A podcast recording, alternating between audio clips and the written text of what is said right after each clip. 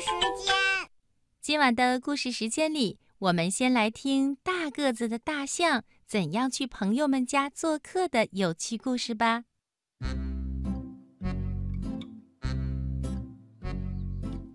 大象啊，它因为个子大、身体高，进不了小动物家的门，所以没有动物请大象去做客。它很不高兴，只好整天躺在大树底下睡大觉。小鸟看见了，飞去对朋友们说：“我有一个办法，咱们大家一起来造一座大房子吧。房子造好了，就能请大象来做客了。”大家都说好。他们一起来到城里的商店里，买了一顶世界上最大的帐篷。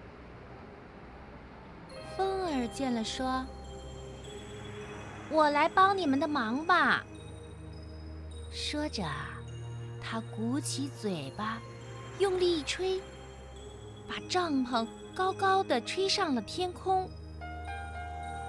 大家跟着帐篷。跑啊跑，一口气跑到林子里的空地上。大家对风儿说：“就在这儿造房子吧。”风儿点点头，停止吹气。帐篷就从天上慢慢的落下来，掉在了空地上。大家。都来帮忙造帐篷房子。你扯住帐篷的这个角，我拉住帐篷的那个角。很快呀，帐篷房子造好了。大家高兴地说：“这是我们大家的家，我们一起去请大象来做客。”象呢？它还在树下睡觉呢。它梦见很多很多朋友向它走过来，对它说：“大象，请你到我们家去做客。”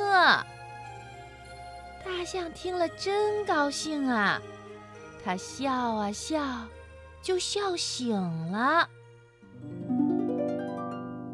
大象睁开眼睛一看，咦？真的有这么多的朋友站在自己的面前呢。大象用力揉揉眼睛说：“嗯，我是在做梦吗？”大家笑呵呵地说：“这是真的，大象，我们大家请你去做客。”大象真高兴，它一路上甩着长鼻子走到帐篷房子前。可是，大象它又停下脚步说：“哦，不，等一等，我得先去把自己洗干净，换上漂亮的衣服，再来做客。”大象噔噔噔地跑回家，洗了又洗，擦了又擦，对着镜子照了又照，换上了它那套。最喜欢最漂亮的衣服。于是啊，大象哼着歌走出了家门。它一边走，还一边采着路边的野花。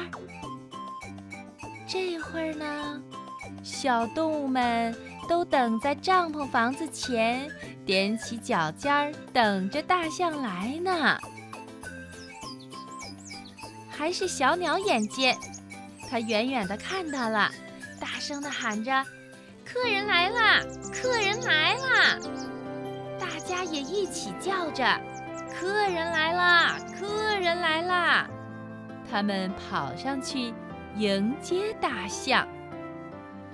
谢谢大家请我来做客，这花送给大家。大家笑啊笑。拥着大象走进了帐篷房子。这一天呀，大象过得可真快乐。